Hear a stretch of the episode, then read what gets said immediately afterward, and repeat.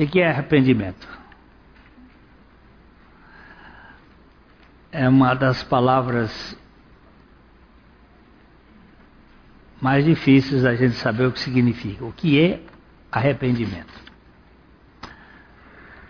Vamos lá, Lucas 5, 50, 32. Não vim chamar justos e sim pecadores ao arrependimento. O cristianismo não é um mero ajuntamento de pessoas, mas o congraçamento de uma família. Isso significa uma relação de parentesco. O cristão nasceu na família de Deus. A porta de entrada para esta família é o nascimento espiritual. Para você e eu fazermos parte da igreja de Cristo, precisamos nascer do alto. Isto é, nascer com o DNA de Cristo. Queridos, por favor, não é porque você nasceu numa igreja que você é uma nova criatura. Não é porque você foi à frente e levantou a mão e aceitou Jesus e fez uma oração. Nada disso comprova o seu novo nascimento. O novo nascimento é uma obra divina é uma revelação, é algo espiritual, não almático, não da alma, ainda que a alma esteja nesse processo todo, mas é algo totalmente sobrenatural. Da mesma maneira que a Laura entrou na nossa família por um parto e um parto muito difícil, nós entramos na família por um parto e um parto no Calvário. É a obra de Cristo em favor daqueles que hão de experimentar a vida real de Jesus. Mateus, ou Matthew Harry, expositor bíblico do século XVII, ele dizia: Sempre que Deus pretende dar vida, Ele dá arrependimento. Vemos nesta frase que o arrependimento é um dom de Deus, tanto quanto a vida espiritual. Não se trata de uma reação natural ou conquista do ser humano, mas uma reação sobrenatural de uma pessoa regenerada pelo Espírito Santo. Nós vamos trabalhar aqui e vamos mexer com a questão do remorso e do arrependimento, que não tem nada a ver uma coisa com a outra. Muitas pessoas sentem tristeza pelo pecado, mas essa tristeza não é a tristeza ainda de Deus.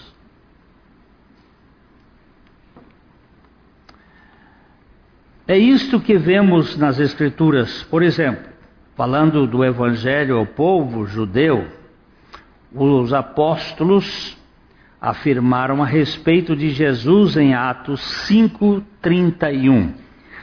Deus, porém, com a sua destra, o exaltou a príncipe salvador, a fim de conceder a Israel o arrependimento e a remissão dos ou de pecados. Você preste atenção aqui que os apóstolos estavam mostrando que Jesus Cristo foi colocado, foi exaltado como príncipe e salvador na cruz. Para conceder a Israel o arrependimento. Não foi para que Israel adquirisse o arrependimento, ou produzisse o arrependimento, mas para que Deus concedesse a Israel o arrependimento. O verbo conceder não deixa dúvida, é uma dádiva. O verbo didimi em grego pode ser traduzido como conceder, como dádiva, como presente, como doação. O arrependimento, antes de ser uma reação do crente, é um presente da graça ao povo de Deus. Ainda em Atos 11, 18, nós lemos: E ouvindo estas coisas, apaziguaram-se e glorificaram a Deus, dizendo: Logo também aos gentios foi por Deus concedido arrependimento para a vida. Prestou atenção? Não só para Israel, mas para os gentios. Deus concedeu o arrependimento. Eu não sou forçado a me arrepender, mas eu, eu sou, eu recebo um arrependimento que me leva a arrepender-me. Muitos confundem. Perdão. Quem é o povo de Deus? São aqueles que foram levados pela graça a crer na suficiência de Cristo, quer judeus, quer gentios. Eu vou fazer um sinalzinho aqui na palavra crer, por favor. Ah, eu creio em Jesus. Não diga blasfêmia.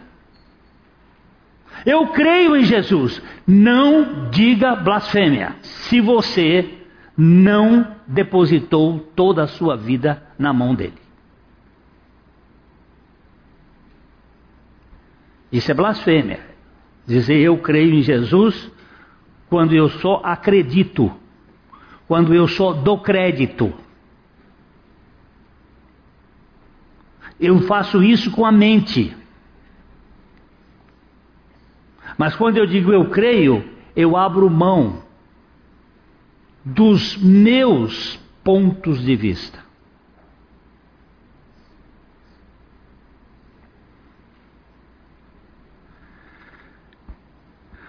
Ah, estavam comentando ontem, lá na reunião do grupo de 50, de uma irmã que no curso de a criação de filhos à maneira de Deus, essa irmã costuma fazer a, a seguinte pergunta no final, no frigir dos ovos. Ela pergunta o seguinte: se você morrer hoje e chegar lá na presença de Deus, lá no céu, na presença de um anjo, de um... e ele perguntar assim: por que, por que você quer entrar aqui no céu? Qual a razão, qual o motivo que você quer entrar aqui no céu? É assim a pergunta, Maurício? Por que, que você pode entrar aqui no céu? Você sabe o que, que, que aparece? Maurício, diz aí o que, que aparece. Pelo que eu faço, porque eu não roubo, porque eu sou boa mãe, eu sou bom pai, eu ajudo creche, eu faço isso, faço aquilo. Onde é que está o sacrifício de Jesus Cristo nesse negócio aí?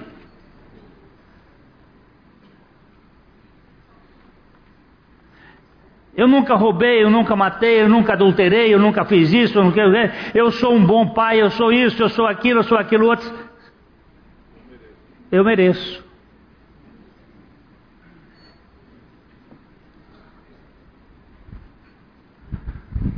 Você está dizendo que você crê em Jesus Cristo dizendo isso? Por que, que você quer entrar aqui no céu. Eu não queria, não. Eu estou aqui porque Jesus Cristo me comprou, me pegou, me trouxe para Ele, me deu fé, me deu arrependimento. Eu não estou aqui porque eu quisesse, eu estou aqui porque eu fui transformado, eu tive arrependimento. Foi por causa dele. É isso que nós precisamos entender o que é arrependimento, porque senão vamos ficar achando que arrependimento é simplesmente mudança de comportamento. Isso também pode acontecer, mas isso é secundário. Muitos confundem o arrependimento com o remorso, mas estes termos jamais foram sinônimos. O remorso é uma tristeza íntima causada em razão de algum pecado ou erro que foi descoberto. É a dor de alguém que foi apanhado com a boca na botija, ficando assim com uma vergonha interior profunda e sentindo alguma culpa no cartório. Aqui você pegou o cara, aí ele começa. Você, você quer ver? O, o, tem um salmo de Davi que ele só partiu depois que o, que o Natan pegou ele.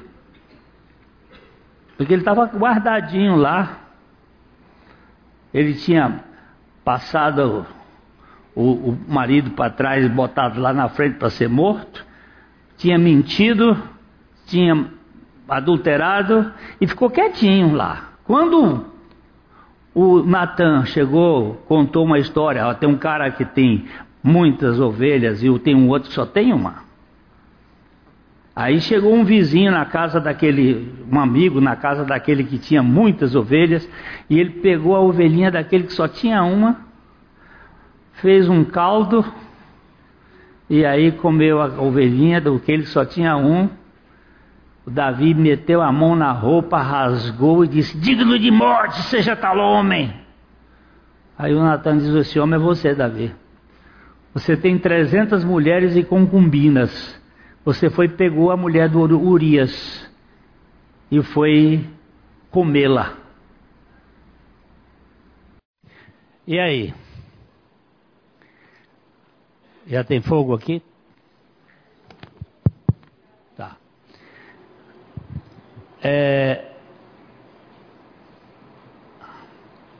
Aí Davi diz assim, ó. Eu fui gerado em pecado. Eu fui concebido em pecado. Aí ele gritou e disse: Cria em mim, ó Deus, um coração puro e renova dentro de mim um espírito reto. Sacrifícios agradáveis para Deus é um coração compungido e contrito. A este não desprezarás ó Deus. Isso significa que ah, não é aquilo que é externo, é aquilo que é interno. A palavra remorso, ela tem origem latina e vem de remorsus, particípio passado do verbo remordere, que significa tornar a morder. Liga-se, portanto, a dilacerar, atacar, rasgar, ferir, torturar, atormentar. A etimologia, a etimologia desta palavra dá a ideia de que esse sentimento é doloroso, angustiante, provocante e provoca vergonha, remorso. Mas não é a tristeza, segundo Deus, que você vira as costas e não quer mais saber.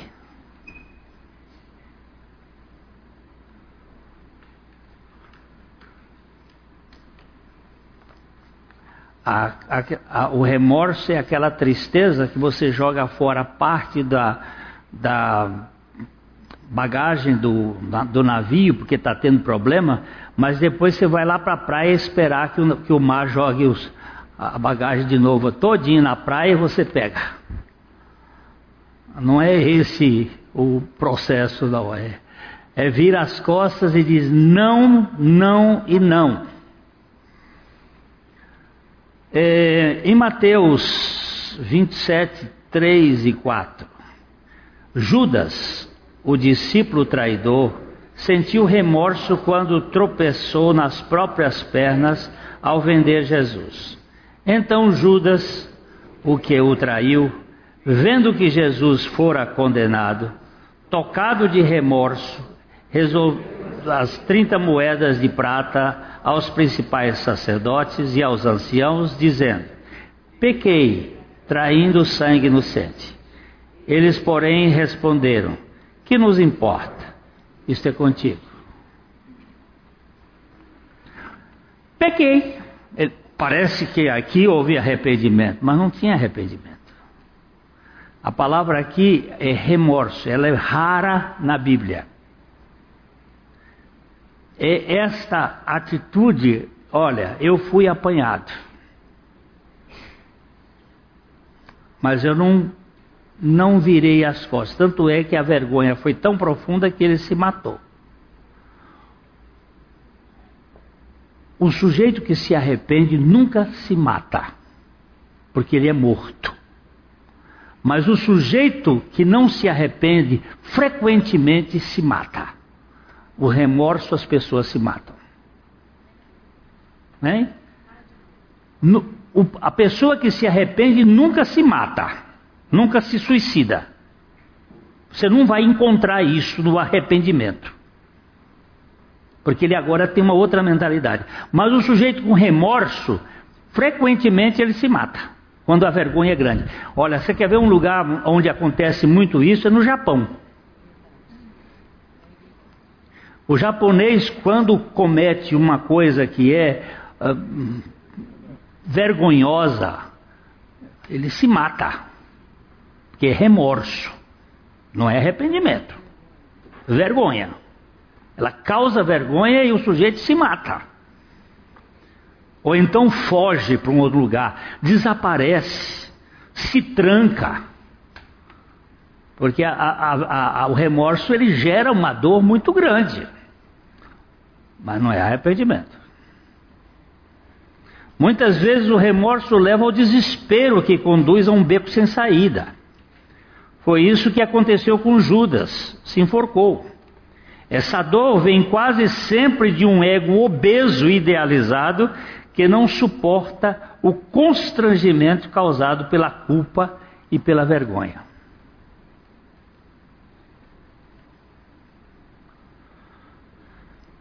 Se você soubesse quem eu sou de fato, disse Tozer, uma vez quando foram dar um presente para ele, um, uma homenagem, o pastor Tozer, lá nos Estados Unidos. E fizeram um bocado de elogio para ele. Disse, Se vocês soubessem quem eu sou de fato, vocês não me davam o presente que vocês estão me dando, os títulos que vocês estão me dando. Mas como Jesus sabe quem eu sou de fato, ele me deu a sua graça. Você sabe o que? Você entende isso? E aqui eu estou dizendo, eu, se vocês soubessem, se meus pensamentos pudessem se concretizar na frente de vocês, vocês iriam me matar vivos que às vezes eu tenho pensamentos sórdidos, mas eu não tenho coragem de falar para vocês, porque vocês não têm condições de me perdoar. Por isso que eu tenho que me apresentar perante Deus, mostrando quem eu sou, porque é Ele quem vai gerar arrependimento em mim. Senão nós vamos ficar aí a vida toda. O, o macrodimensão, a macrodimensão do ególatra empurra o sujeito ao fundo do poço pela dura decepção de ter pisado na bola. Como eu pude fazer o que fiz? Como cheguei a este ponto de fracassar como fracassei? Então a pessoa se remorte, produzindo um caudal de tristeza como uma forma sutil de autopunição. O remorso é uma dor autopunitiva.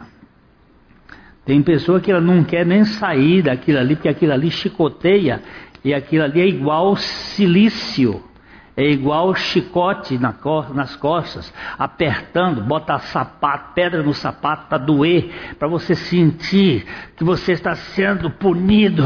Ai, ai. E aí aquela dor do remorso, ela autopunitiva, mas ela não é, ela não é remissiva, ela não é redentiva, ela é autopunitiva e o sujeito fica com aquela consciência de que ele foi, é, de certo modo, ele vai pagar um pouco do custo do pecado que ele cometeu. Ele não quer sair daquela situação. E fica lá lamentando. A gente conhece pela conversa, o sotaque, o bafo diz como você está vivendo. Quando você começa a falar, você pode dizer assim: esse aí nunca experimentou perdão, nunca experimentou arrependimento. Está aí triturado pelo remorso. E ele fica. Às vezes o negócio aconteceu lá, há séculos e séculos. E aí fica.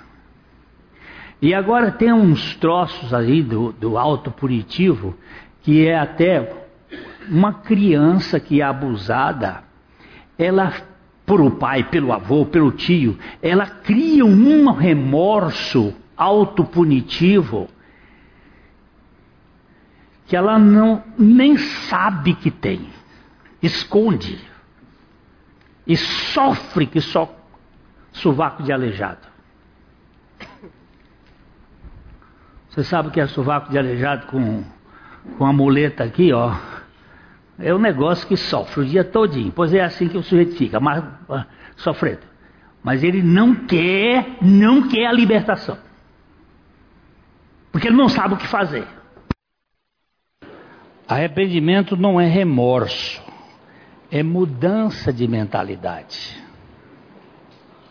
Enquanto o remorso fala de uma culpa por aquilo que a pessoa fez, o arrependimento aponta para uma atitude de autoconfiança que deve ser abandonada.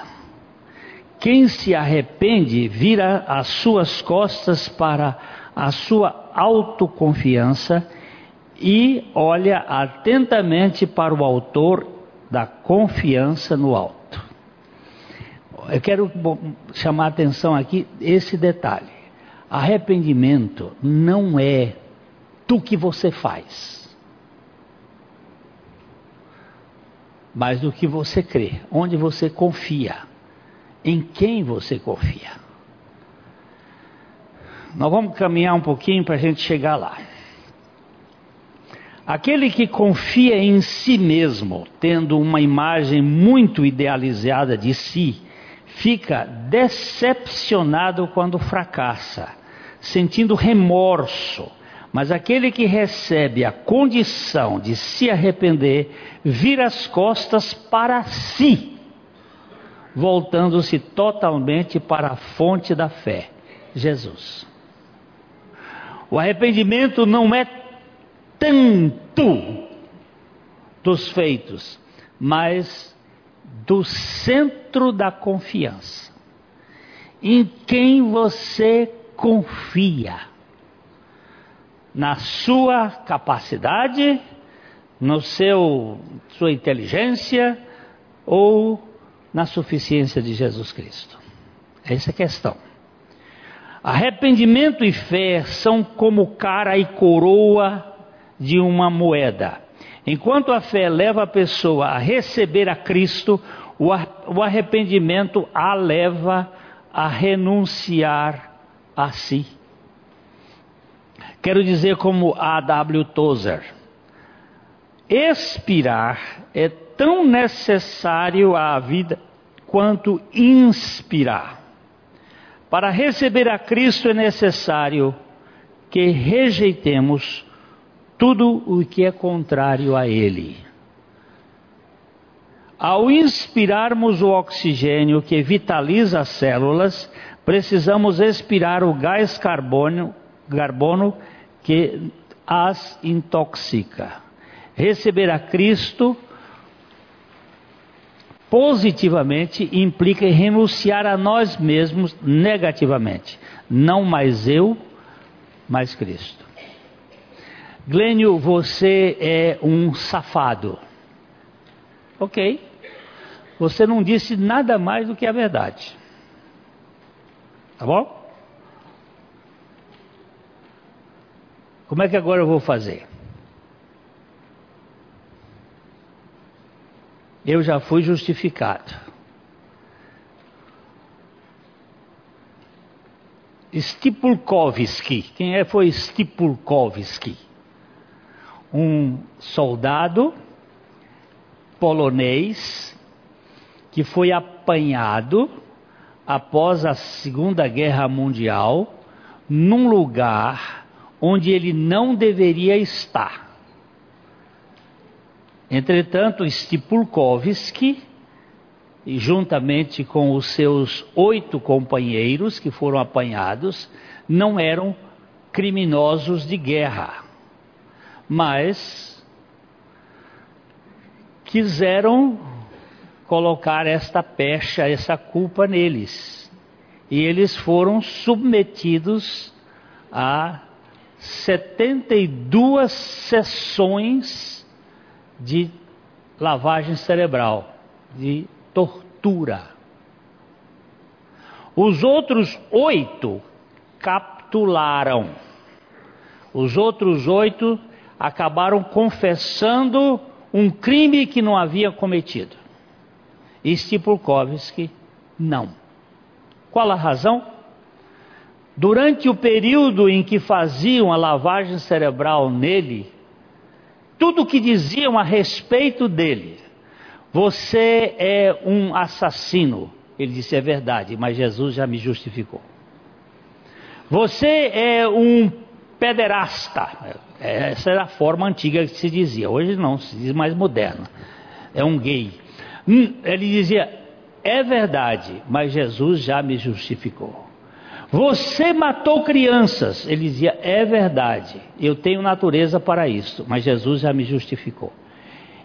E eles não conseguiram capturar a mente do Stipulkovski. Acusaram de todas as coisas, e no dia que foi levado ao tribunal, os outros oito foram presos porque confessaram, e Stipulkovski foi livre porque não cometi tal crime ainda que seria capaz de fazer, porque Jesus já me justificou. Este homem sabia o que era arrependimento. Ele não se defendia. Ele tinha quem o defendia. O apóstolo Paulo, falando à liderança da igreja em Éfeso, foi muito claro ao dizer que tinha um objetivo de anunciar o evangelho, e diz em Atos 20, 21, testificando tanto a judeus como a gregos o arrependimento para com Deus e a fé em nosso Senhor Jesus Cristo. Aqui ele coloca as duas dádivas de um modo paralelo e equilibrado.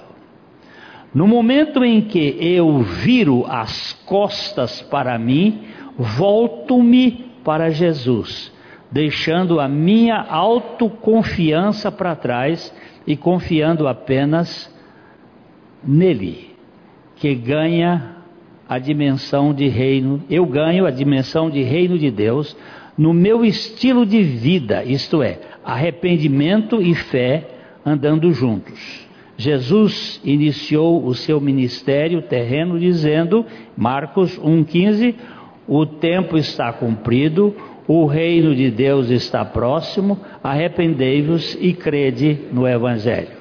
As duas coisas, quando eu me arrependo, viro as costas para mim, quando eu creio, eu viro a cara para Cristo.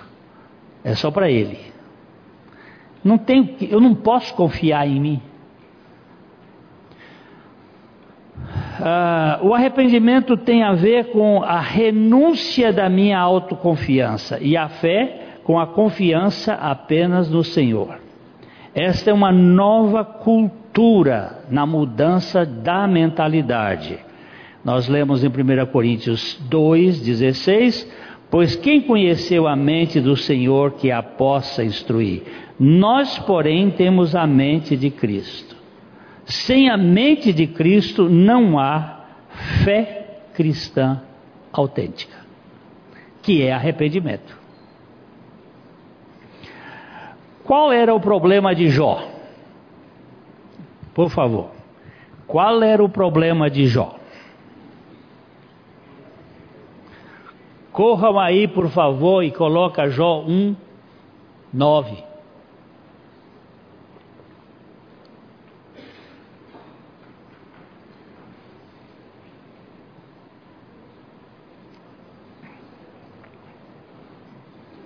Jó 1.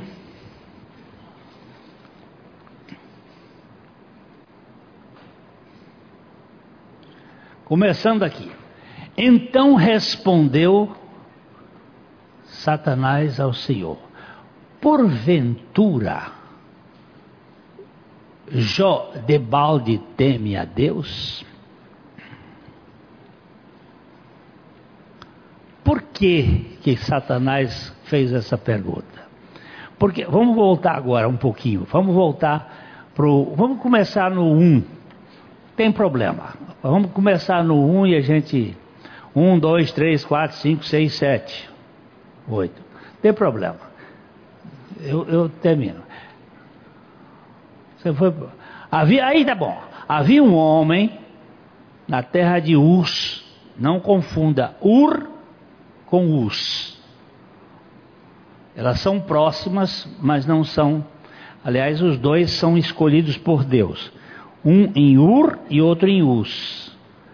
Para salvar Abraão, Deus levou mais ou menos 40, 50 anos para salvar Abraão. Para salvar Jó, ele levou dois anos. Eu prefiro a salvação cumprida do que aquela curta. Porque para salvar esse daqui tem uma. Vai sair mais. Então, cujo nome era Jó, homem íntegro, reto, temente a Deus, se desviava do mal. Você quer ou não quer Jó na igreja? Como membro? Quer ou não quer? Eu não quero. Eu não quero. Esse Jó aqui, do começo, não é o Jó do fim. Ele era homem íntegro, ele era homem reto, ele era temente a Deus e ele se desviava do mal. Ah, pode ler, pode passar mais para aí? Aí, bom, vamos, vamos parar, que vai, vai começar. Vamos agora para o Jó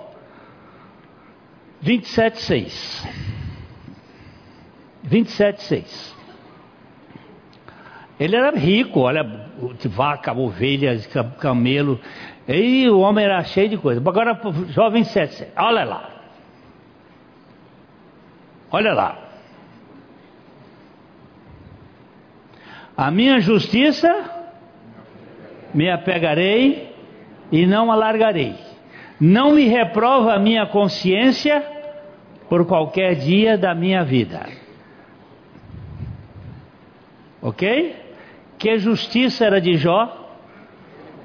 A dele mesmo. O que, que é a justiça humana? Vamos para Isaías 64, 4. Ligeiro, vamos lá. Depois a gente volta para o Jó.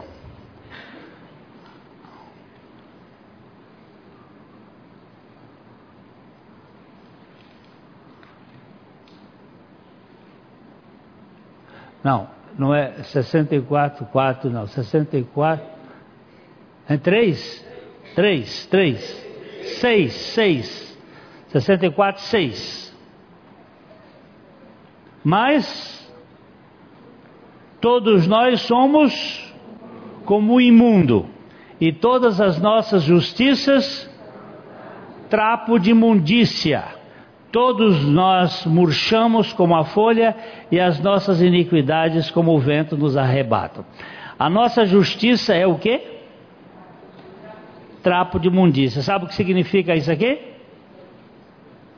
No original, panos podres de menstruação. Hoje você tem o descartável que você joga fora.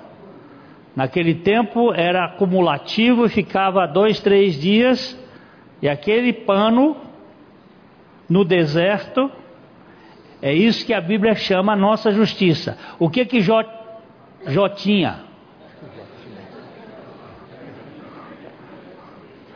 Qual, que, qual era o, o atributo de Jó? A minha justiça não alargarei, não me reprova a minha consciência por qualquer dia da minha vida. Qual era a justiça que Jó? É, tá vendo só? Vamos para Jó 33, 32, 32, 1 e 2. 32, 1 e 2. Cessaram aqueles três homens de responder, os três homens era Elifaz, Bildade e Zofar. Agora Eliú vai tomar a posição do Espírito Santo para convencer Jó. Cessaram aqueles três homens de responder a Jó no tocante a ao se ter ele por justo aos seus próprios olhos. Então se acendeu a ira de Eliú, filho de Baraquela, o Buzita, da família de Rão, acendeu-se a sua ira contra Jó, porque este pretendia ser mais justo do que Deus.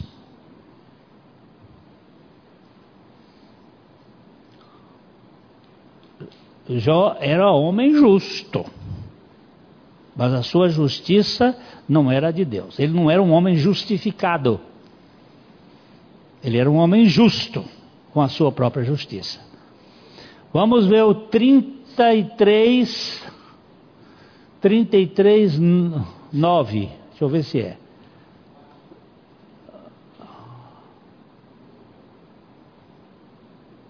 Não, volta aí, volta aí. Ó, o 9, é isso mesmo. Estou limpo sem transgressão, puro sou e não tenho iniquidade. Eis que Deus procura pretextos contra mim e me considera como seu inimigo. Você quer, você quer Jó na sua igreja? Agora você não quer mais, né? Tem, tem a turma, eu fiquei do lado de Jó foi anos brigando com Deus, dizendo: Senhor,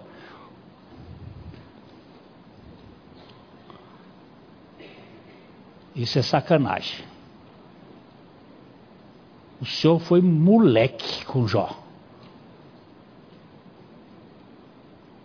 O homem era justo, era temente ao Senhor, desviava-se do mal, um homem íntegro, e o Senhor ainda pega e bota Satanás na vida dele? Que o Satanás não tinha nada a ver com a história, foi o Senhor que botou Satanás na vida dele. Aí foi que ele, ele me pediu para usar os óculos dele para ler a Bíblia. E eu comecei a ler a Bíblia com os óculos de Deus. Aí foi que eu fui ver o que, que é arrependimento.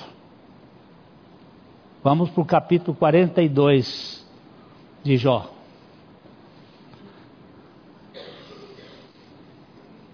Pode ir para o versículo primeiro mesmo.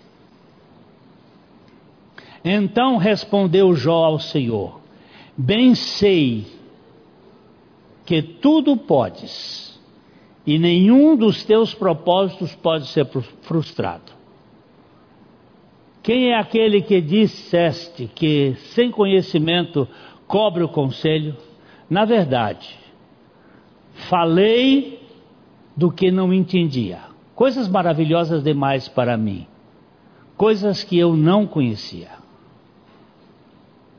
Escuta-me, pois, havias dito eu, havias dito e eu falaria, falarei. Eu te perguntarei e tu me ensinarás.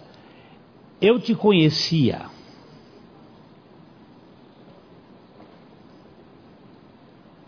Olha ele dizendo: Eu te conhecia. Hã?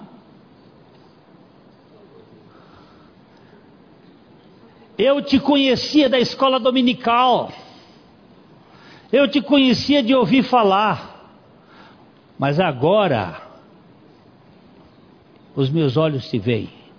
Lógico que não são olhos físicos. Por isso,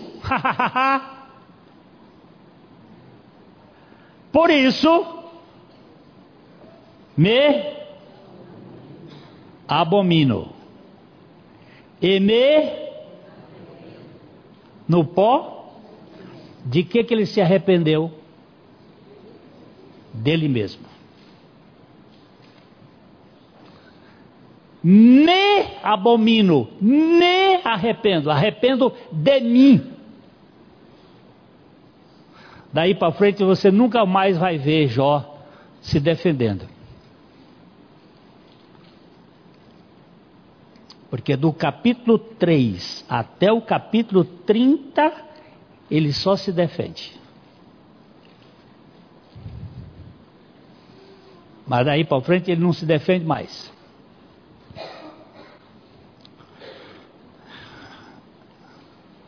Do ponto de vista legal, Jó, ele era íntegro, justo, reto, temente a Deus e que desviava-se do mal, mas a palavra diz que ele arrependeu-se. Então, de que foi que ele se arrependeu? Qual o motivo por trás do seu arrependimento?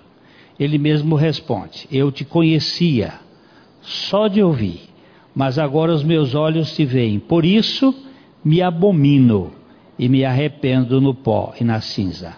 O arrependimento espiritual não é tanto do que se faz, mas principalmente da nossa confiança. Em quem estamos confiando? Em nós mesmos ou em Deus? Em quem Jó estava confiando? Em Deus?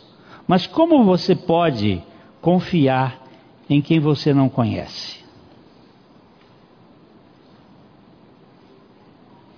É esquisito, não é? Do ponto de vista bíblico, o arrependimento é muito mais do que problema de ordem legal. Não é tanto a transgressão da lei ou a rebeldia jurídica que está em jogo, mas a questão é teológica e se refere ao alvo da crença. Não importa o nível mais elevado de moralidade, se exerço a autoconfiança preciso urgentemente de arrependimento. O fundamento do pecado é a teomania, mania de querer ser Deus. E a base desta é a autoconfiança.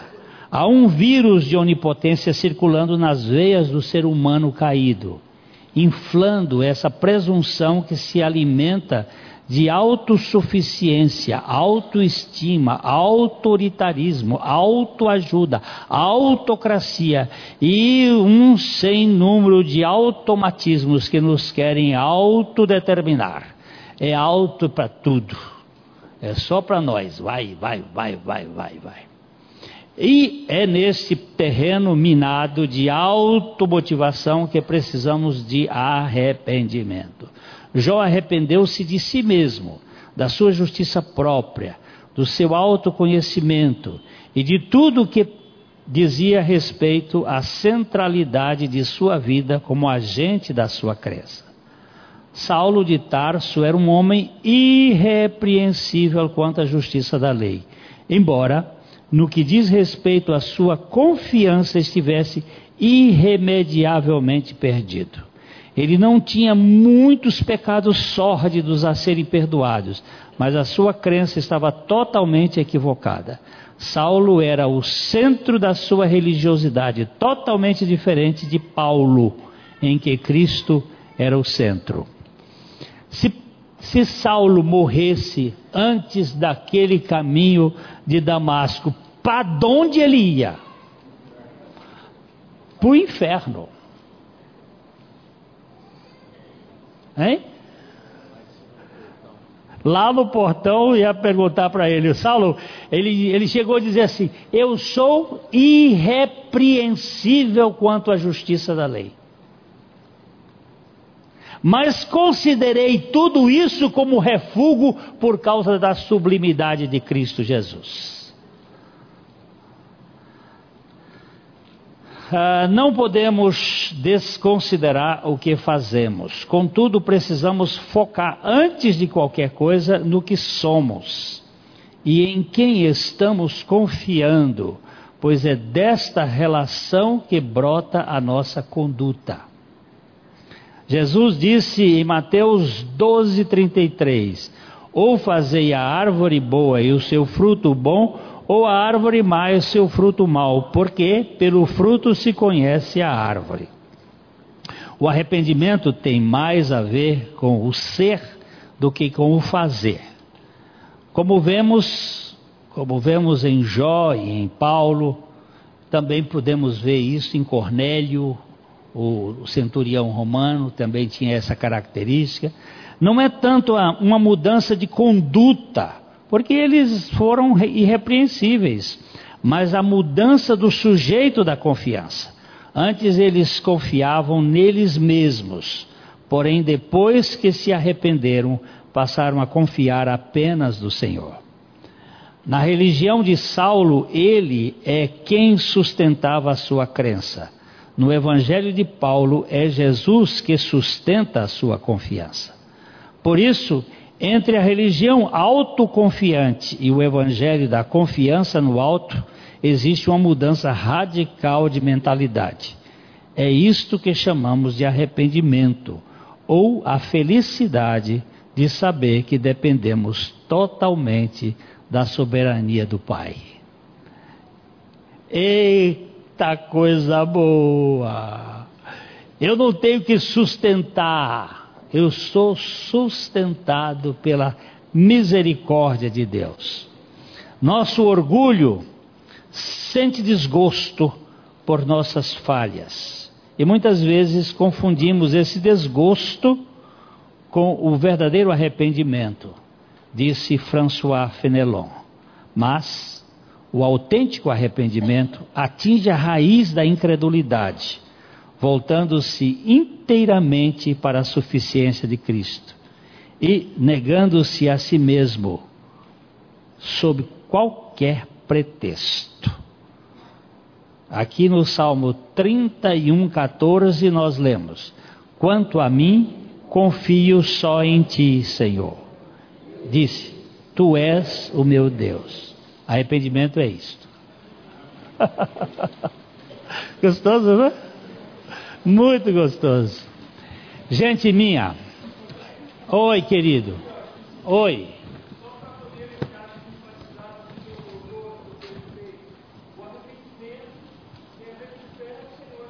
Só. A autoconfiança. É. O arrependimento está ligado à fé no Senhor Jesus. E a nossa, o remorso é a autoconfiança e a justiça própria, que, que nos apanha, e aí a gente fica aí amargurado, sofrendo. E ela nos adoece. Não é? A Livraria PIB Londrina procura selecionar cuidadosamente seus títulos e autores a fim de oferecer um conteúdo alinhado com o Evangelho de Jesus Cristo. Bíblias, livros de teologia, devocionais, literatura infantil, biografias, comentários bíblicos e muito mais. Dispomos também de um acervo de CDs e DVDs das mais de 5 mil mensagens ministradas na primeira Igreja Batista em Londrina. Visite a Livraria PIB Londrina e conheça ainda mais. Livraria PIB Londrina, de segunda a sexta, das 13h30 às 18 horas endereço na Avenida Paraná, 76A, próximo ao Calçadão, bem no centro de Londrina. Ligue para 3372 8921 ou acesse o site www.livrariapiblondrina.com.br.